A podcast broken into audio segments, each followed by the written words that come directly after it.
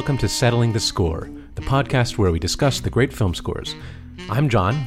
And I'm Andy, and we've been going down the American Film Institute's 100 Years of Film Scores, their list of purportedly the top 25 scores in American cinema history. We're down to number 20 on the list.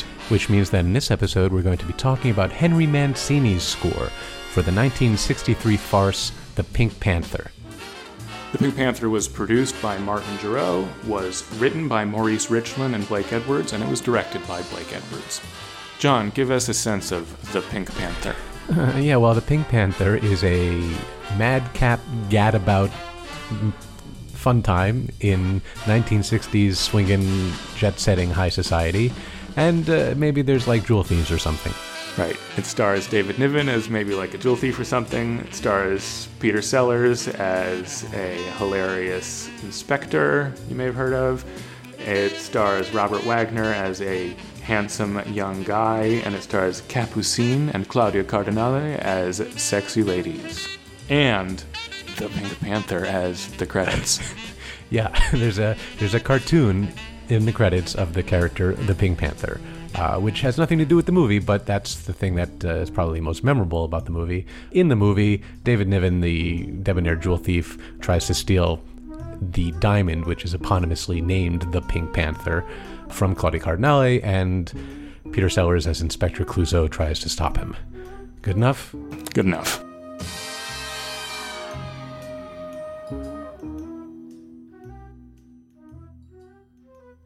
Andy, did you ever watch the Pink Panther cartoons when you were a kid? I watched so many cartoons when I was a kid that I have no particular recollection of. Probably I did. I remember it was it was like a particular show. Didn't you have the Pink Panther show that played on Saturday morning cartoons? Yeah, Saturday morning was like a time when you never knew who was going to come over. Did the Pink Panther come over sometimes? He might have. I think he did. And I think he was always trying to mess stuff up for this little funny dude with a mustache. Yeah, I can picture him. Was that guy supposed to be Inspector Clouseau, or was it a different dude with a mustache? I think he was kind of a straight man stand in because the character of Inspector Clouseau wasn't available to them or something. Well, in any case, the Pink Panther was like twice as tall as this guy. so I don't know what that means. Do you think that the Pink Panther and Snagglepuss were related or a couple or knew each other in some way? they must have been at the same functions a lot of the time. It would have been awkward, right? Yeah, they're constantly wearing what each other are wearing. Did you ever use uh, go to a hardware store and buy Pink Panther fiberglass insulation?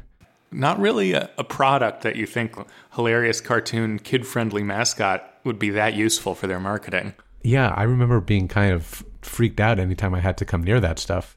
Yeah, it's scary. I'm not sure where we're going to go with this, but yes, the Pink Panther. I think where we go with it is that uh, the Pink Panther is all over the place, and the way that he is remembered in popular culture these days, I think, is pretty far outside of where this movie is. Here's what I want to say at the outset let's not beat around the bush. this was on the AFI list so they could play the Pink Panther theme in that concert. No one who voted for this went back and watched the Pink Panther, thought about the movie or the score. This is there because of that tune, which is super famous in its own right. And now we're going to talk about the movie because we did more homework than they did. That's how I feel. Yeah. Do you think that's true? That's certainly true. And yeah, now you're making me feel like I wasted my time doing all the homework that I did. Where I, I went and actually paid no, attention. it's good that we did the homework. It's good. so now people get to hear the homework that we did about something that. we are now going to talk about the Pink Panther because the AFI told us to. so I watched this movie twice again, and uh, the second time I watched it, I was moved to do the following experiment. I actually got out a stopwatch and I timed the total amount of time that there was what I would consider to be score music playing, which is to differentiate it from source music and soundtrack music. Mm-hmm. Make-out music, I was thinking of it as. yeah. I so, thought this is a movie that has a score and a make-out album. You can see David Niven put on essentially what must be the soundtrack album that was released for this movie so that he can make out with Claudia Cardinale along to it. Yeah, it's in his liquor cabinet. He's got a little record player with a copy of the Pink Panther soundtrack. I mean, we're joking. It's not necessarily the Pink Panther soundtrack, but he's got But a it's the el- tunes that are on the Pink Panther soundtrack. Exactly, yeah. The Pink Panther soundtrack consists of a theme from the Pink Panther and then a bunch of party music that you would never guess was the soundtrack to a movie. It's just party music. But it, you hear it all through the movie. You hear Yeah. all of those tracks being played in parties through the movie. Right. Okay, we'll talk about what that means about this movie, but I did the same calculation, so um, this is exciting. Let's find out if we came to the same numbers. Okay, so the movie starts out with about a five minute sequence that has music under all of it. And it's the sequence that introduces several different locations and the various characters. So the first thing we see is Rome and some goings on in Rome. Then uh, it cuts to Hollywood, I think, where we meet Robert Wagner's character. And then it cuts to Paris, where we see Capucine up to no good, doing some jewel thieving.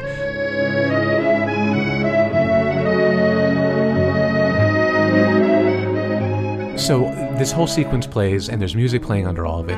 Music changes to uh, nod towards all these different locations, to nod at the different action and the different characters that are going on. So it's about five minutes of continuous score music, definitely score during this part. For the rest of the movie, and it's about an hour and 55 minute movie, the rest of the movie, I only counted about 15 more minutes of what I could generously call scoring music. Uh, what numbers did you get? I calculated by the cue, and there were some cues that kind of started out as just background music, but then they smoothly transitioned into actual accompaniment. So my number might be a little higher than yours, but I got about 30 minutes of score and then about 30 minutes of party. Okay, so let's do some definitions here. So when we say score music, and we're differentiating that from other uses of music, what does that mean exactly? Score music. I was thinking of it as meaning that there's action in the movie that has some dramatic significance that the music is trying to help with, to try to help the audience get into the action. I think the defining characteristic of score music was that it was written to picture, that it was originally composed. It was not a tune that was a pre existing song or, or melody that is being used against the picture, although that does happen a bunch in this movie. But score is music that is written specifically to the picture and to the action on the screen that the audience winds up getting to see.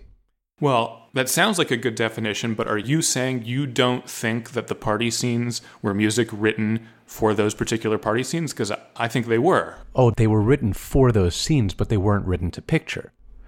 He could have written that music months before the film was shot, and then it gets put against that scene in post production. For it to be score, it has to be something that has been shot and edited, and then the composer watches it and responds to the picture with music. Yes, but I think that it's entirely possible. In fact, I was imagining that this was at least somewhat the case in this movie that Mancini was responding to the particular scene, and then his response to it or his assignment for it was to write what the music on the turntable was in that scene, in that particular scene, and that it wasn't just any old lounge music, it was calculated lounge music to suit the particular. Well, maybe so. You know, for example, the centerpiece of the makeout music in this movie is the scene where Claudia Cardinale gets drunk on the tiger rug. And there are, I think, a series of three cocktail pieces in the background, and they proceed through the scene. Right. And I think they've been written to sort of fill the amount of time necessary for that stage in the seduction of this scene. I was three years old when I rode my first elephant. I was six when I went on my first safari. Frazari. Wild animal hunt. And I was ten when I bagged my first tiger. But I guess I never should insert here that I found this scene totally gross and unamusing and unfun. But nonetheless, Mancini Oh, is can there. we, provi- do we get to talk about things that we found gross in this movie?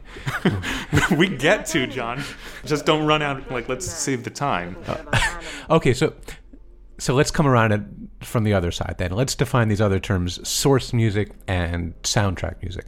Source music refers to music that is meant to be heard by the characters in the scene. It's within the world of the movie. So, as we're saying, for example, David Niven puts a record on in his swanky seduction room, and this music is playing so that he and Claudia Cardinale can hear it. So that's source music. Ma'am, I hadn't realized it was so late. Come in, sit down, relax, have a nice glass of champagne. I told you I don't drink. Right, it's how it functions in the movie. Right. But that, you know, whenever we do these conversations, I dig around among people I have connections to who sometimes have copies of score materials. So in this case, we were able to see a couple of items from this score and see that that piece that he puts on, which is called Champagne and Quail on the soundtrack, is also called Champagne and Quail in the composer's manuscript. And it was composed as, I forget exactly what it is, but like Reel 2 Q5. It wasn't composed like in a stack of lounge pieces that Mancini had sitting around. It was composed to be Reel 2 Q5 in this movie. So it's very much a cue for this movie. It's just a cue for a movie that demanded a lot of, as you say, source music, music that's gonna be heard coming out of record players or bands. Okay. I would also offer there's another sort of functional use of music, which is what I would call soundtrack music. And that is music that is not necessarily being heard by the characters on the scene. It's usually a song, or in the case of this movie, very often instrumental versions of a song that are playing behind the scene. Hello, Duchess. So glad you could come. Have lunch. Hello, how are you? Hello, darling. And so, how can you tell that this is soundtrack music and not score? Well, the dead giveaway is at the end of the scene. When the scene fades out, what happens to the music?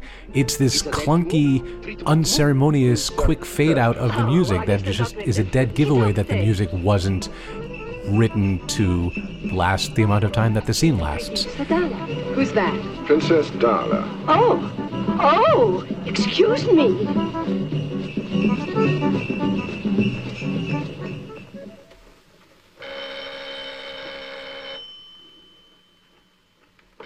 I thought that those were supposed to be audible in the scene. You didn't think that that was actually. I mean, it's sort of in this. It's in a middle ground. It's like. Yeah, it's a middle ground. I mean, the whole movie is a middle ground. So I guess let's get into saying this. Like, the movie doesn't really have a plot that makes any sense. It doesn't really follow through on any of its ideas about this being a heist. I mean, a whole hour goes by where we really just see, you know, kind of sniggering sex comedy and nothing about a jewel thief it's mostly a party movie. It's like a movie about how it feels to be at a ski resort. I'm not sure how intentional that was, but I can imagine in post production they thought, well, this is what we need to play to. It's relaxed. Here's some background music. Have a drink. yeah, all right. Well, the music is really, uh, that's what it's there for, I guess. I saw an interview of Blake Edwards saying what I didn't even need to hear him say to know it was true, but he actually came right out and said it, which was If I'm going to make a film, particularly that kind of a film, I'd like to make it in places that have great restaurants at night and great hotels to stay in and places that I have not been before. And that's what this looks like. It looks like a kind of lazy vacation movie for everyone involved, and they, as much as possible, want the audience to pick up on that because that will legitimize what they've been doing with their time. So I just felt like the music was like DJing the whole party that the, both the production and the viewing of the movie are supposed to entail. And Mancini is a great DJ.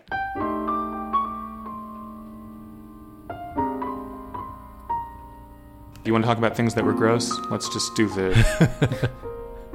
okay, so we're listing things that were gross. Robert Wagner is super rapey.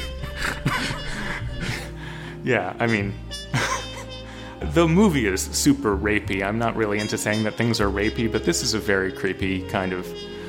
It has a very Hugh Hefner kind of vibe to it. Yeah. It's like, I discovered that when you're rich, you go on vacation in Europe, uh, like women become available. I don't really know how it is. It's wonderful.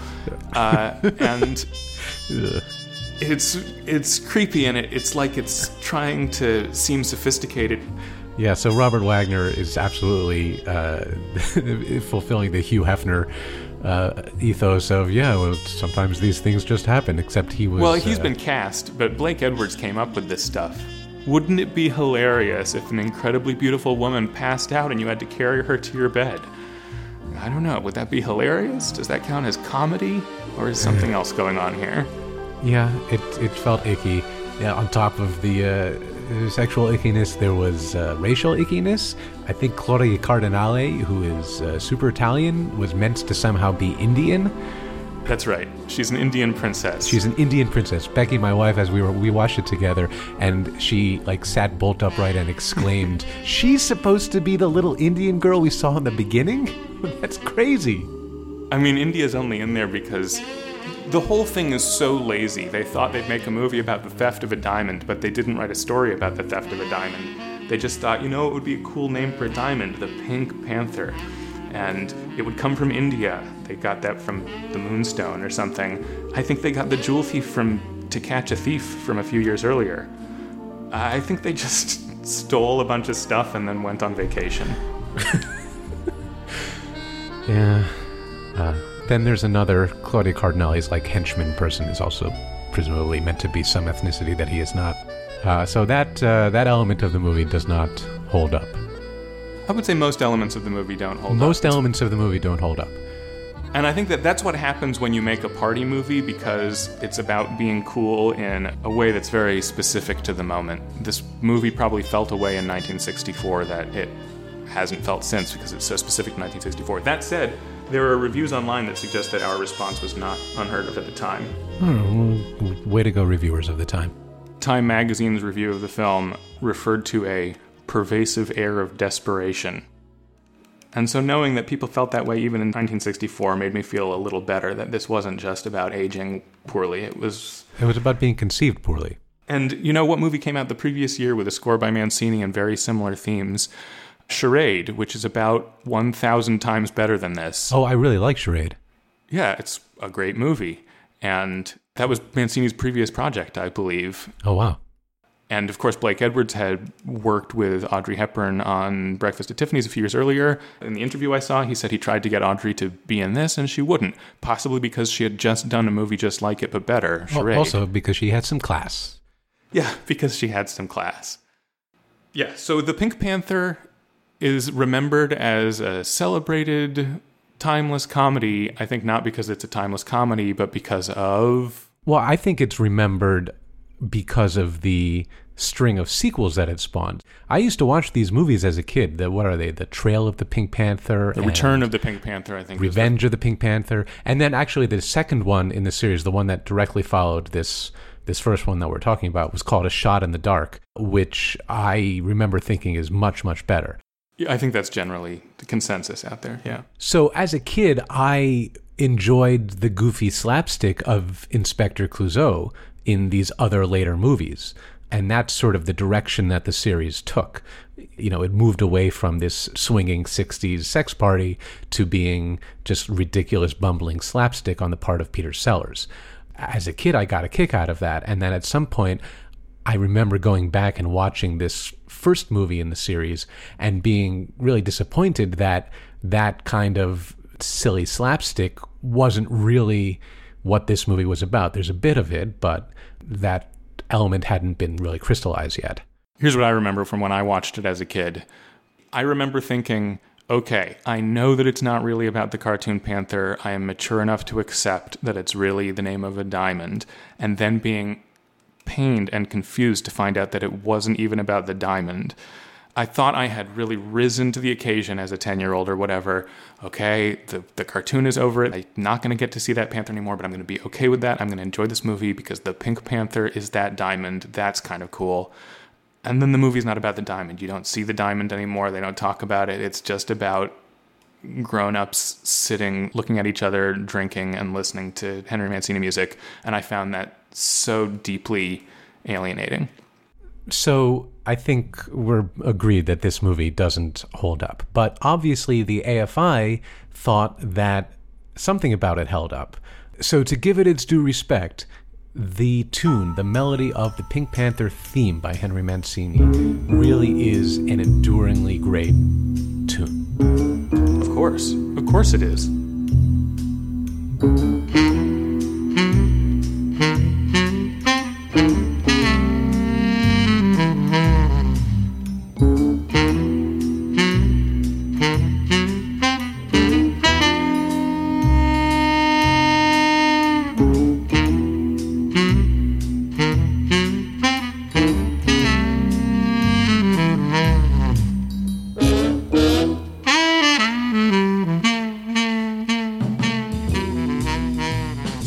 Let me get a little bit into the nuts and bolts of why I think that this is such a compelling melody as a melody and so memorable.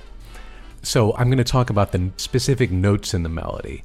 And in order to do that, I'm going to refer to the notes in terms of their numbering along the minor scale. So there are these two note groupings, and I think it's pretty clear to see that these quick little groupings that are often uh, sung to the words dead ant, right? You've heard of that. Dead ant, dead ant. So each dead ant, the important note in that little two note pair is the ant note. The sort of functional note in each pair is the second note. And so those notes go a one, a three, a one, a three, a five, and those are the scale degree numbers that I'm saying. So it's the first note in the minor scale, etc. And look what happens. It has one, three, and then it repeats that one and three at a faster tempo. A one, a three, a five. When I was paying attention to how the theme was doing that, uh, well, it reminded me of another theme that we've spoken about recently that we described as being exceptionally musically charismatic, and that's the main theme from On the Waterfront. That also has a 1 3, and then a uh-huh. repeated 1 3, and then a progression from 1 to 3 to 5. Now, it has a slightly different means of repeating. It starts out with a 1 3, and then it sort of backs up and plays some other notes, but then it repeats 1 and 3. Then it repeats it one more time and builds up to the five. One, three, four, five. And then some other stuff happens and it lands back down on the flat five, the note between four and five, and then through some other business resolves back down to the one. Well, look at what happens in the Pink Panther. There's a one, a three, and then it repeats and progresses up to five some other stuff happens and it lands on that same flat five note, this sort of bluesy note. And then it resolves from that bluesy note back down to the one. And I thought that was a remarkable coincidence, maybe not a coincidence, in the similarity between the structures of these two very charismatic was the word we used before, these two very charismatic tunes. So I think we can look at these two melodies and maybe make some generalizations about what a good melody does. By repeating the movement from one to three, it sets up expectations.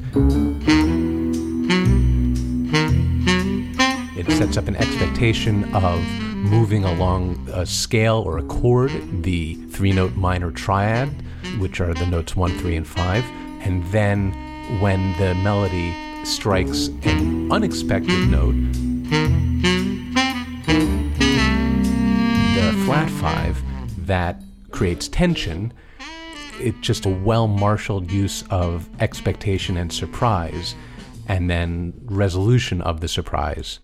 Yeah, you know what it reminded me of that I thought maybe was intentional, which uses the same thing, although the surprise note is a different note, is the classic silent film tiptoe figure Sure. there it goes up the minor scale and it, it sits on the six as a surprise. But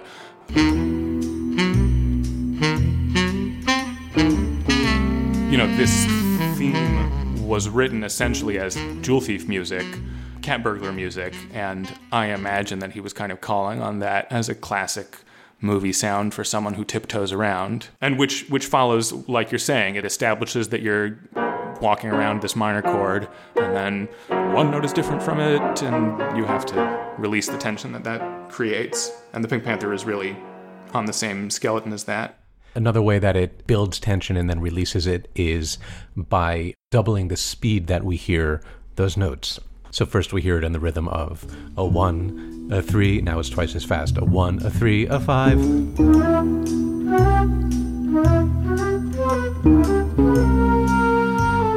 Sort of moves the momentum along. And that's sort of a comedy pacing too, where someone's tiptoeing, tiptoeing, and then they go a little faster.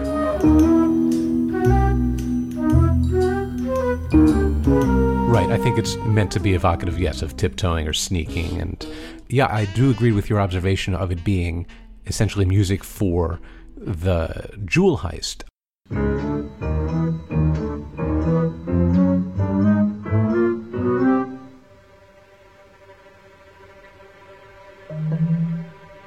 Uh, I noted in the movie that the theme would play in the score pretty much only when we were seeing the jewel thief characters, David Niven and Capucine, do their sneaking around.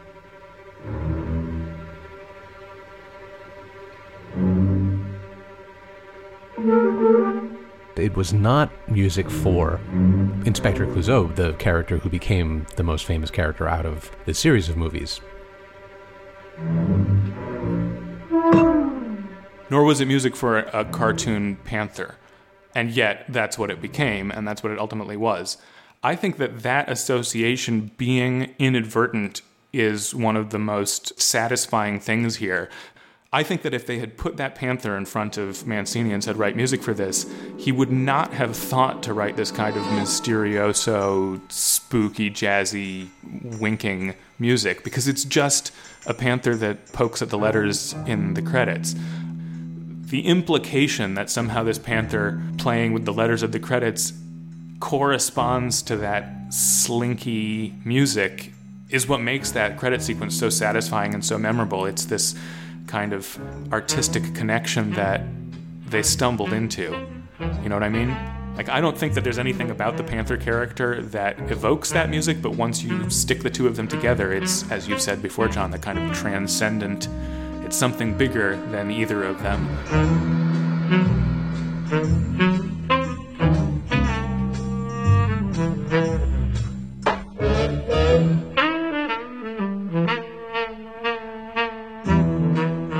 Why does that panther sound like that? I don't know, hard to put into words, but it feels right. It feels kind of potent. It feels worth paying attention to. So, was the main title written before that credit sequence was animated or after? Here's what I got from Mancini's memoir. There were a number of scenes in which David would be slinking around on tippy toes. I started to write a theme for him, one of the few times I wrote a theme before seeing the actual picture. The music was designed as the Phantom Thief music, not to be the Pink Panther theme. I had no idea what DePatie and Freleng were going to come up with, what the little Pink Panther character would look like until they showed me a cell, one frame that they had done. I realized that the theme I had written for David Niven's character, the Jewel Thief, was perfect for the opening credits and the cartoon of the Little Pink Panther character. I used it for both. Uh, and now I'm going to skip and read this other thing. Uh, uh, maybe I should just synopsize that uh, Henry Mancini was leading the band at the Academy Awards one year and decided that the entrance music for David Niven as a presenter should be the Pink Panther theme because he had written it as David Niven's theme. And David Niven went to him backstage and said, That's not really my theme. And he was like, "Oh, you're right," because it turned into the Panther theme. But initially, it was the cat burglar theme, and its use at the beginning was kind of a, a happy accident. A happy accident, yeah. Yeah. So I I agree. It does wind up being a transcendent association between that music and that cartoon character, but. I wonder maybe if it isn't due quite the same praise for that kind of transcendence as you know some of the other score music because it was accidental. Yeah, well, that's the old question of whether the artist's intentions are what you're praising when you praise art or not. Uh, I know that it really works beautifully and it's remembered because it works beautifully. And I think this movie is remembered because those credits work so well. You know, there wasn't as much synchronizing between the action in the cartoon and the music as I remembered there being. I wonder if there winds up being more of that in the later movies because they realized that this was sort of what people were there to see. yeah. But there were only a few spots where stuff explicitly lined up with the music, like where, you know, there was a big bang or a crash.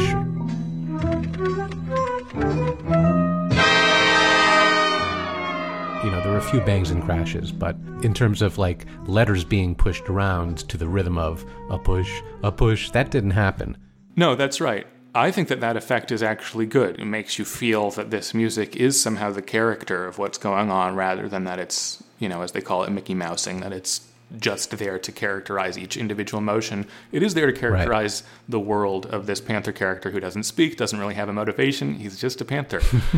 Let me say, while we're listening to bits of this, that one of Mancini's great strengths, I think, is that he had this kind of relationship with the players and he would always get really authentic he'd use all these pop sounds and the players would be into it and you can hear it. Like these falls at the end of the brass hits are so good on this i recording. love those falls.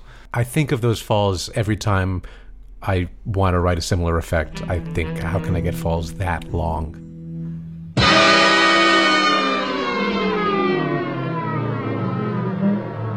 Well yeah the one at the end is maybe the longest in recorded history but yeah a fall is when you know a brass player hits a note and then instead of just stopping they trail down at the end. It uh, has this organic quality of something kind of sinking or the water flowing out of it or it, it's just it makes it softer and stickier cooler and cooler. sexier. It's like someone yeah. going yeah. Yeah i don't know i don't know man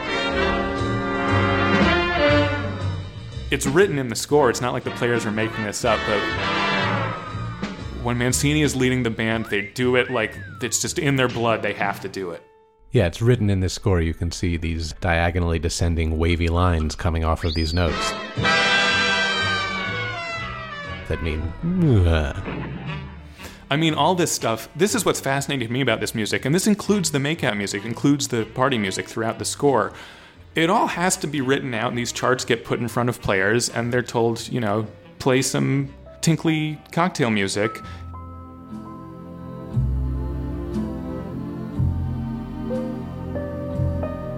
And they have to become that band, and then, you know, the next thing they're doing, they're being a ski resort band.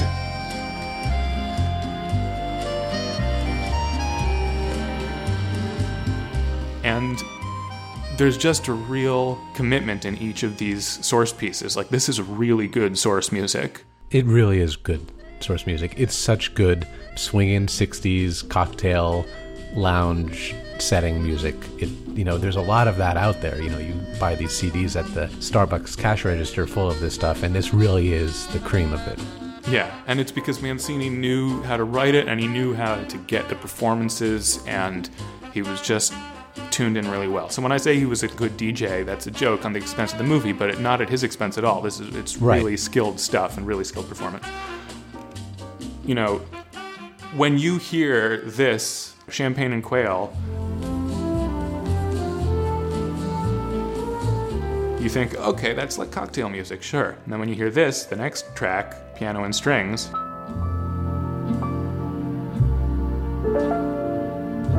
Think, oh, sure, that's like uh, cocktail music. And then when you hear this, Royal Blue, the next track,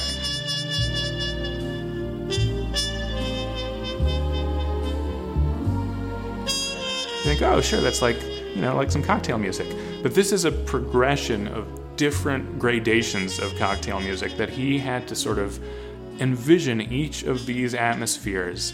And it does have, you know, these atmospheres actually map out what's happening dramatically in the scene that the dialogue in the scene doesn't really. He's sort of building these tiers to give you a sense of progression, and he's building it out of different textures of cocktail music. And that requires a certain level of specificity that I think for someone like me who's just enjoying it and doesn't, you know, I don't play this kind of music and I don't write this kind of music, I'm impressed just by that ability to reach in the different drawers, know where the different drawers within the world of cocktail music are. I feel like that's a skill. Yeah, here, here to that. I wouldn't want anybody to think that we're knocking this music as music for being just jazzy cocktail music.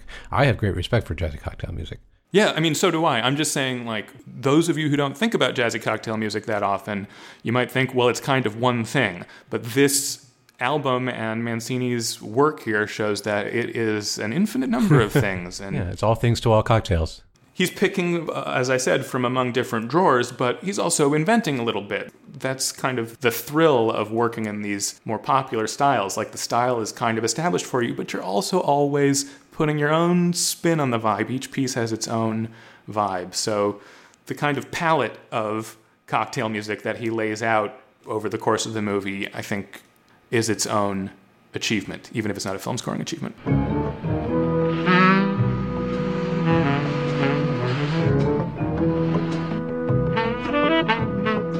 Yeah, so this Pink Panther theme at the beginning is supposedly the jewel thief plot theme, and we hear it throughout the movie.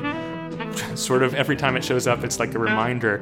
Don't you remember you're watching a movie about a jewel thief? Oh, right. da-dum, da-dum. Oh, yeah, there's a quote unquote crime taking place in this quote unquote movie.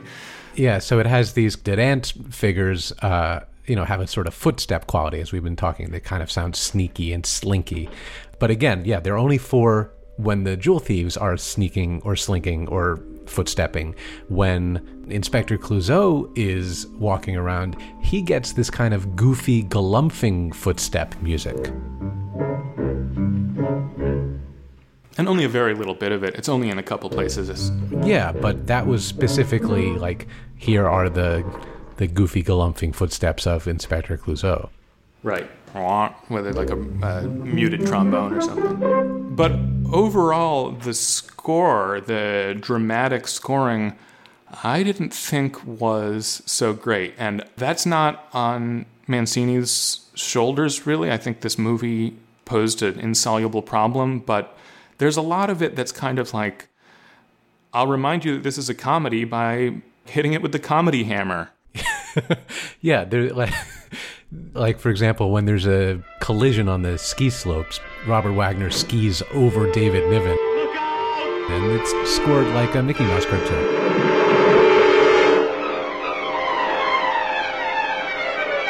Like it was a very cartoon sound effect with music.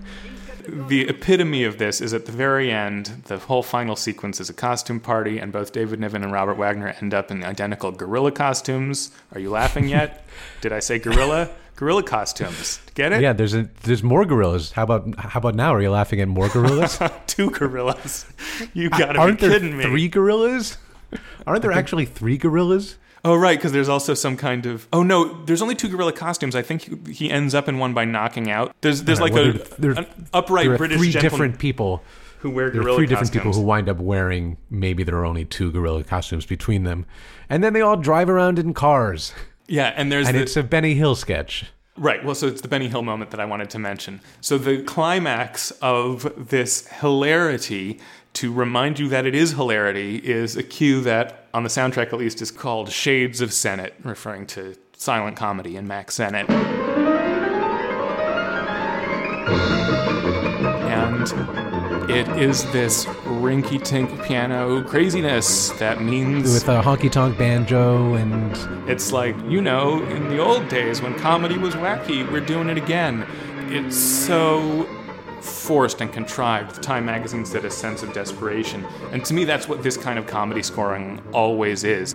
If you bring in music that tries to convince you that the goings on are hilarious, it usually points up how unhilarious they would have been if the music wasn't pushing so hard. And when Mancini tries to push, it always exposes how heavy a load he is trying to push and how much force he needs to exert. And I don't think any of that really comes off. No, I agree. Well, but Andy, if we're saying that he's pushing too hard with the comedy hammer, but we're praising his ability to write slinky jazzy music, then surely the action music that he wrote for the heist sequences, that must be subtle and and well thought out, right? Is that your sarcasm voice? I didn't mind the heist music. Oh, all right. That was my sarcasm voice because I thought that music was, I thought that music was sort of weirdly passive and repetitive and not. You're talking about the like dong tuk ba-dong dong thing at the beginning? Yeah, I think you're even giving it more interest than it has. I think it's just dum bum bum, dum bum bum over some bongos.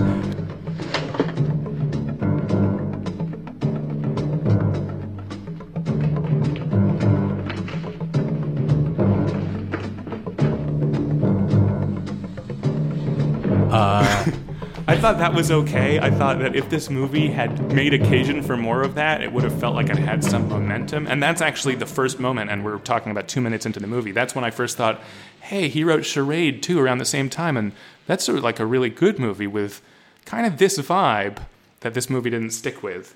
Yes, it wasn't thrilling and wonderful and unique. It would not have gone on my 25 scores ever list, but it would have been better. Well, if he had committed to taking that very skeletal uh, line and then you know putting more stuff on top of it and developing it out, yeah, maybe it would have gotten better. But I just feel like what he actually put there to score the action was just uh, uh, not much. It's pretty not much, right? Uh, I guess I guess I enjoyed the not much moments because of how little I enjoyed the "Oh no, I'm about to go off a cliff" music.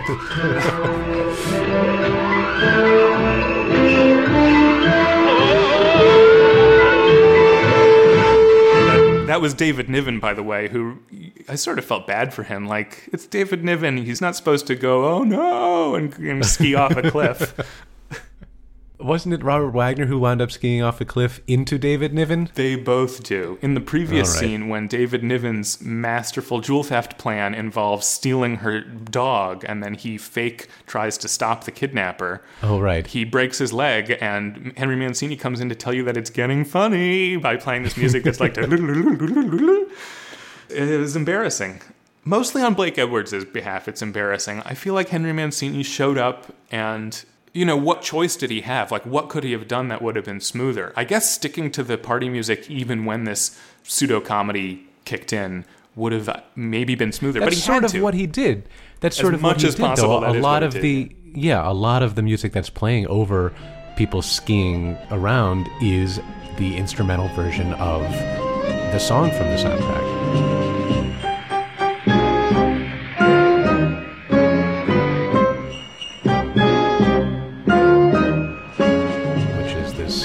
Doesn't have anything to do with anything that happens in the movie, but it's a pretty good song. We see a performance of it uh, being sung in Italian, being sung in Italian with an I do not give a damn about my accent accent. Being sung in American, just pronouncing the letters of Italian Italian. Meglio stasera che domani, oh my.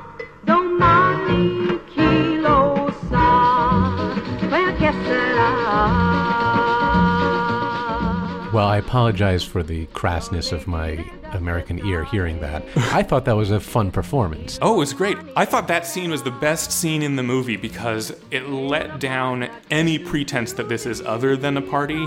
You see the entire cast sitting and having a drink, and I believe that is really the cast really having a drink while they watch this dance take place. Fran Jeffries gives a great sincere, uh, open faced, sexy dancing performance almost in a single take. And this is right at the center of the movie, and they just sing a song. There is no justification for it. Right. And I felt like that was when the movie was closest to being honest about what it was. It just wanted it to just sit in the hotel bar and have a girl dance around. And when that was what was happening, I was okay with it. Nasce il giorno, un giorno muore. E la notte guarderà l'incertezza del domani, chissà, chissà, basta un desiderio solo a non farti riposare. E una pulce sul lenzuolo non ti fa meglio stasera che domani oh mai domani chi lo sa che sarà Yeah, I thought that singer did a good job. I thought that was a fun sequence, and I like that song. The name of the singer that whose performance we liked is uh, Fran Jeffries, and the name of the song is "It Had Better Be Tonight." The lyric is If you're ever gonna kiss me, it had better be tonight. While the mandolins are playing Well, you only hear it in English in that background version of the later party. The song she sings is called Meglio Stasera. And then that song, you hear that song over everything, a lot of things that happen in the movie. You hear it in different versions. There's a, like a soft guitar version of it playing over Claudia Cardinale's dinner party in the beginning. wonderful. We call him the juggler. I've never really known a man like him. He can keep ten girls in the air at once and make each one happy. Amazing. Sort of a contemporary Don Juan. That's it. Ah, there's a difference. Sir Charles's predecessor was forced to climb balconies and fight duels, and, as I understand it, to keep his women separate and apart. Now, Charles, on the other hand, drives a Ferrari, enters with a key, and resorts to collective bargaining. Which, can I say, in addition to all the creepy things that are being said over the dinner table, that dinner table is like an absurdly tiny table. How they all fit around that table. It, it's like they chose that table as the only thing that they could use to get all those people to stay in the same frame. it's like they're all sitting around a sideboard. So anyway, that song, because it was decided that this was, you know, one of the pillars of the soundtrack, gets tracked into all these other spots in the film. I mentioned the dinner party, and then on the ski slopes, we hear this instrumental version with a, an accordion playing the melody.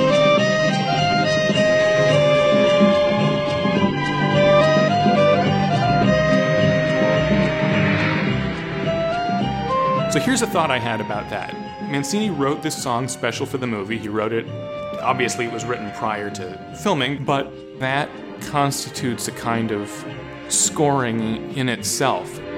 The ambiance, the atmosphere of this song, its kind of minor romantic quality, vaguely wistful but with this punchy chorus, by virtue of just being there in the texture, again, like I said, hard to put into words why, but it becomes the atmosphere of the whole movie. And that atmosphere has to be chosen. If he had written a song in major, or if he had written a slower song, or whatever the character of that song is, it becomes this kind of down payment on a character for the whole movie. And in that respect, I thought he made a pretty good choice. I thought that that song did help the movie by being in the air all the time. It suggests a kind of romance to your European vacation and, as much as possible, made the case for fantasizing about being a jet setting, uh, high society jerk.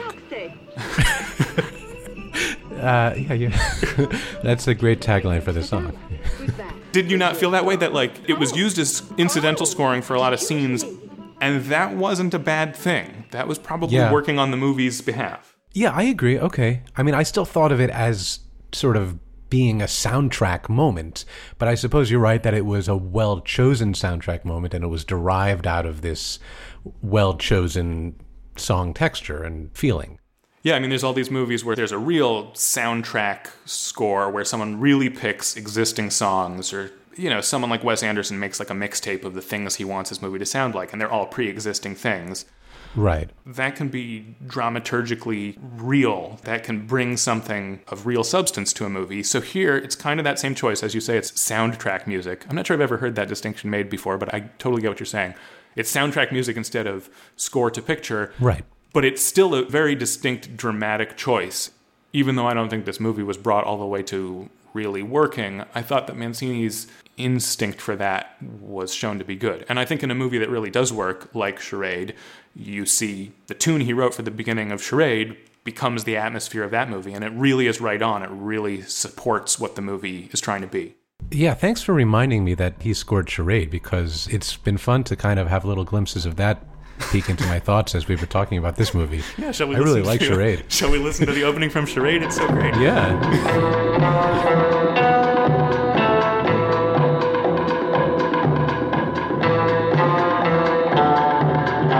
Yeah, so again, I'm just saying that a song can kind of be a world, a song can be an atmosphere. And if you pick Yeah. the right song, then you kind of have planted your movie in the right soil. And I think that decision was made well, and it's just, it's really just down to the actual script of this movie. Yeah, and we got to give credit to Mancini that if you're going to pick a guy to create a song that you can plant as the flag for what your movie feels like, well, you you know you can't get better than him. I mean, he, he wrote this tune. He wrote, uh, like we were saying, charade. He wrote Moon River for Breakfast at Tiffany's. Right. He he's a master. Uh, I think he's he's a wonderful talent, and uh, Yeah. I think that just saying that he was good with the musicians and he's good with pop music doesn't really get at the depth of what that skill was. I just don't think that this is the movie that shows off his abilities to the. No.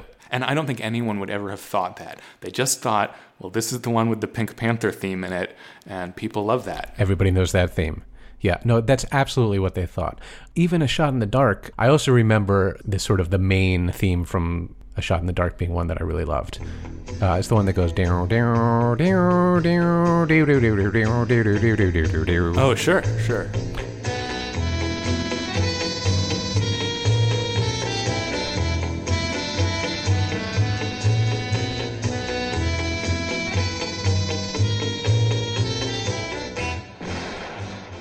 You know, this soundtrack, which I listened to a few times this week, those are some catchy background tunes. I like Champagne and Quail. I have been humming it.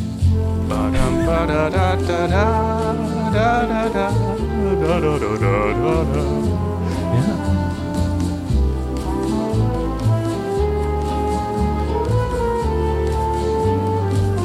Yeah, without a doubt, Mancini is a master songsmith and melodist. Yeah. And those talents absolutely belong on some kind of list of greatest such talents. As you say, this is not a sufficient showcase for them. And when we talked about the mission, we talked about how much we liked the music on its own, how much we liked uh, Morricone as a composer, but because the film wasn't a successful film, there wasn't a chance for the score to be a successful score. That was my takeaway anyway. And I think I'm finding myself in a similar position for this score. Yeah, at least. This is the kind of movie that wouldn't have called for anything particularly ambitious in terms of the dramatic function of the music. It just called for a kind of, I don't want to keep saying DJing, but uh, it just called for keeping the vibe going, keeping things light, keeping things moving along. And it's a movie that didn't really allow for him to entirely keep things light and keep things moving along. Right. To me, it's uh, unsuccessful movie, an annoying movie with a perfectly reasonable professional job by a great film composer. But the soundtrack album is so much more satisfying than the score to the movie. As you say, in this movie, people seem to be playing the Pink Panther soundtrack during the scenes to make their party more fun. And I think if you put on the Pink Panther soundtrack at your party, it would make your party more fun. And that's the extent to which it's a good score. Yep. Everything that tries to join and be a collaborator with the movie and getting something done, there's nothing to get done. Yep. All right. So I think it sounds like we're sort of winding towards where we uh, place this relative to our other scores. Astute listeners will have noted that you, Andy, have the exact identical run of five movies to begin your list in the same order that the AFI does. You have not deviated from the AFI's order at all. I have been conservative uh, in relation to the AFI list. I have thought, well, they had their reasons at every time, but I cannot allow that to continue. All right. So how low does this go on your list? The debate for me is whether it goes above or below How the West Was Won. To me, On Golden Pond is definitely better than this because it dramatically furthers the cause of the movie and makes a movie that I think without the score I wouldn't have liked as much into a movie that I found palatable. This did not make the movie particularly palatable to me. I think that what How the West Was Won did was obviously more elaborate, but I also felt like it kind of didn't help the movie as much as it could have, and it probably had more to work with, so that's kind of a greater failing there. Uh, but I think overall it just makes more sense to me to say How the West is Won is a special score, and this isn't. So I think this is going to go at the bottom for me. All right, so my bottom looks slightly different than yours. I have the mission at the bottom because of the principled stand I took against the overall failure of the project, uh, and then How the West Was Won is above that. But I agree, I am also going to put this at the bottom of my list underneath the mission. And much as I did when I put the mission at the bottom, I praised Ennio Morricone and wanted to make clear how much I appreciated his music. I want to do the same here. I think Mancini is a genius. I think that the Pink Panther tune absolutely belongs in whatever pantheon you want to build of all time great tunes. Absolutely. And I even think the Pink Panther tune as the accompaniment to these opening credits can belong in your pantheon of opening credit vibes. Sure. Yeah, I agree with that too. And that is, of course, why it's on the list. And I'm just saying, I don't think that, that as a percentage of the running time is sufficient to allow it to go on this list. Right. That's why it is definitely on the list. But that, in my book, does not a score make. And I think uh, it was very damning when you said that the soundtrack is much more enjoyable than the film or its score. And I think that when the score is just being a score in this movie, it's nothing special. What is special in the movie are Mancini's songwriting, his melody writing. Those things are special. But those things are not a score. They don't relate to the storytelling. They don't appreciate the dramatic events in a way, as you say, that furthers the audience's enjoyment. In this case, there aren't really dramatic events that even can be furthered. So I can't put it on a list of scores because that is not what it is good at. It is good at a lot of things, but it is not good at being a score, so it can't be on my list of the top scores.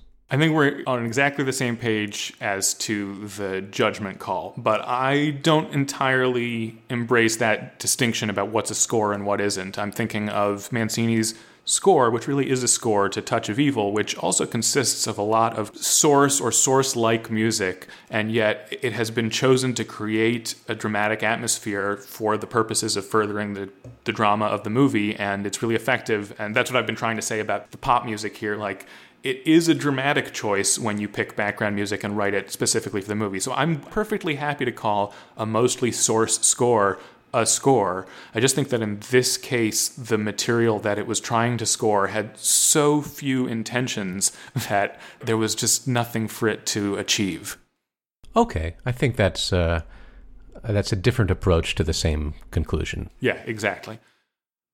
Well, next time we'll be looking at Alex North's score for the 1951 A Streetcar Named Desire. Yeah, I'm looking forward to that. Have you seen this movie, Andy? I don't remember if I've seen it. It was so long ago that it will be as though seeing it afresh. I'm in the same boat. But I admire Alex North's music, and I think that the assignment here is a very promising one. So I'm really looking forward to this.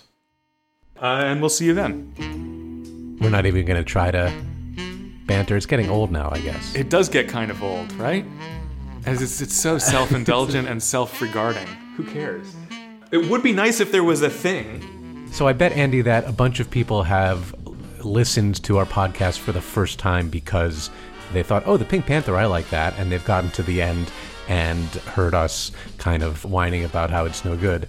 So I bet we've. Uh, you know, convinced a lot of people to keep listening if they want to hear how things that they thought they liked are kind of uh, no good, according to these whiny guys. We're just telling it like it is. I hope that you can hear in our complaining that we're enthusiasts. We're not um, we're not here to knock things down. Look, all right. Did you enjoy watching the Pink Panther, even though you didn't enjoy the Pink Panther? Because I did. Kinda. Yeah, kinda. Yeah, I did. Uh, some of it. I felt disappointed by it, but it's fun. Who who doesn't enjoy like dipping into 1963 and seeing some crappy, embarrassing sex comedy?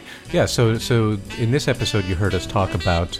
Uh, something that maybe you thought that you liked and we didn't. Uh, and maybe next episode you'll hear us talk about something that I don't know if we'll like it, but uh, but maybe it's something that you didn't know as much about, and we can say why it's good. I will try to remember that sometimes the enthusiasm that I feel that doesn't seem like it generates as many words is still worth expressing because I just enjoy this stuff. I just enjoy listening to movie music. I, I like the game that every composer who writes movie music is playing, and I like the product. Hey, I like listening to movie music too, Andy. Let's uh, let's listen to some more next time. Let's do that, and we hope you'll join us. we should cut it after after next time.